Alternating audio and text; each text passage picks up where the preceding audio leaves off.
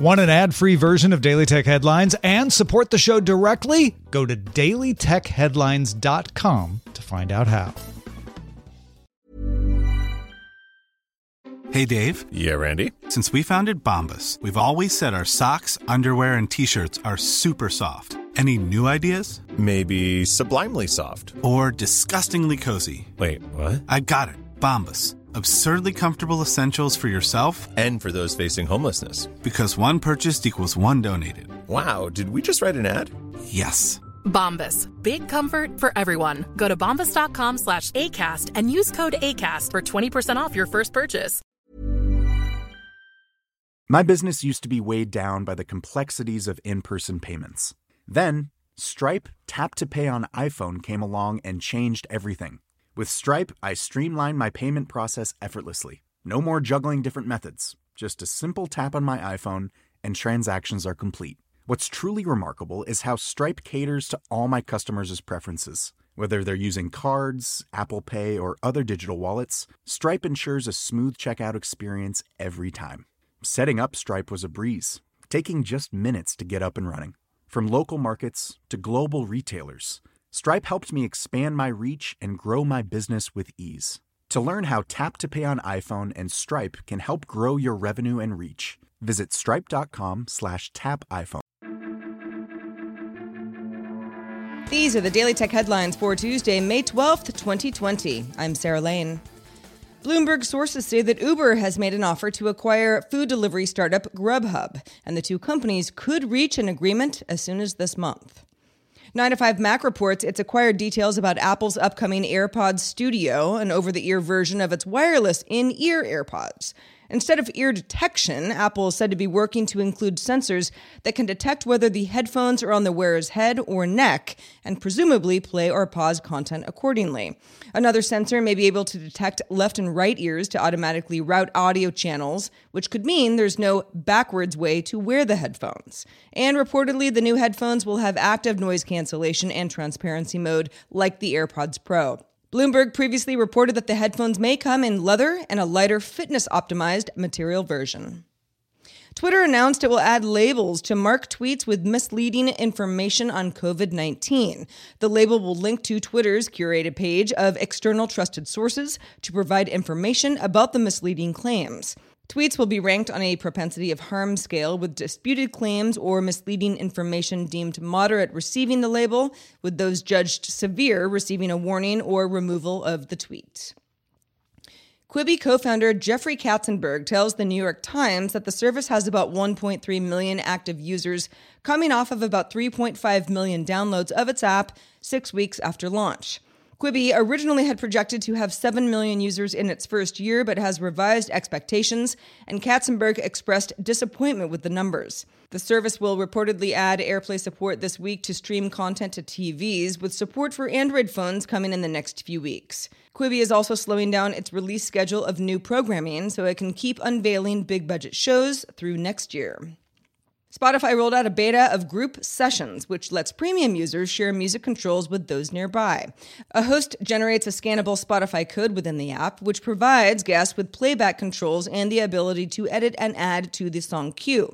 There's no listed limit on the number of users in a group session, and a session ends after an hour of inactivity. Meanwhile, the Spotify Kids app just launched in Japan and Germany for a total of 14 global markets, and now allows parents to specifically block content from their child's account when accessing the child's listening history.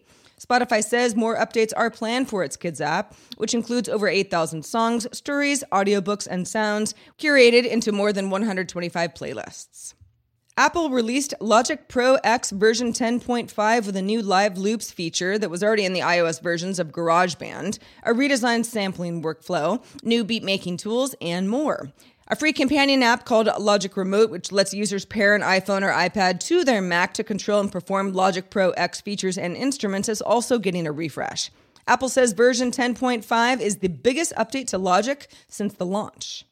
DEF CON organizers announced that the annual Las Vegas conference that takes place in August is canceled this year due to uncertainty about the COVID 19 pandemic. Black Hat, which precedes DEF CON each year, is also canceled. Both will instead host online conferences, including research talks and social events.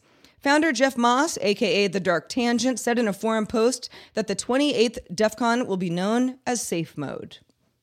Qualcomm announced the Snapdragon 768G system on a chip, its second 5G integrated chipset and higher clocked successor to its Snapdragon 765G with 15% faster CPU and GPU performance. The chipset also includes support for updates to GPU drivers through the Google Play Store and Bluetooth 5.2 with support for low energy audio. The China Academy of Information and Communications Technology said Tuesday that smartphone shipments from China's factories to vendors rose 17% in April compared to the same month a year ago. Phone makers shipped 40.8 million handsets in April, up from 34.8 million in April of 2019. However, the organization notably did not break out percentage of Android devices shipped. Canalys, IDC, and Counterpoint Research have all reported that in the first quarter, shipments of Apple devices in China declined in the low single digits.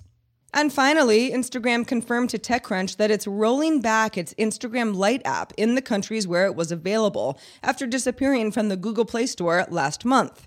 Lite users are being directed to the main Instagram app if they don't want to use the web client. Instagram Lite's low install size and bandwidth requirements were designed to help adoption in countries like Kenya, Mexico, and the Philippines. For more discussion of the tech news of the day, subscribe to dailytechnewsshow.com. You can find show notes and links to all headlines there as well. I'm Sarah Lane. Thanks for listening, and we'll talk to you next time. My business used to be weighed down by the complexities of in person payments. Then, Stripe Tap to Pay on iPhone came along and changed everything.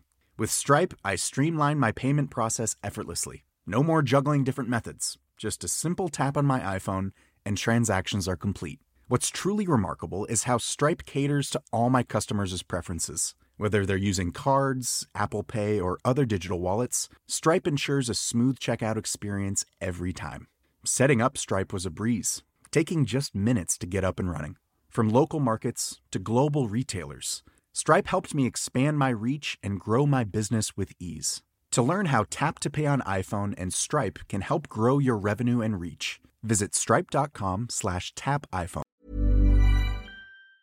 Hi, I'm Daniel, founder of Pretty Litter. Did you know cats tend to hide symptoms of sickness and pain? I learned this the hard way after losing my cat, Gingy. So I created Pretty Litter, a health monitoring litter that helps detect early signs of illness by changing colors, saving you money and potentially your cat's life. Pretty Litter is veterinarian developed, and it's the easiest way to keep tabs on your fur baby's health right at home. Go to prettylitter.com and use code ACAST for 20% off your first order and a free cat toy. Terms and conditions apply. See site for details.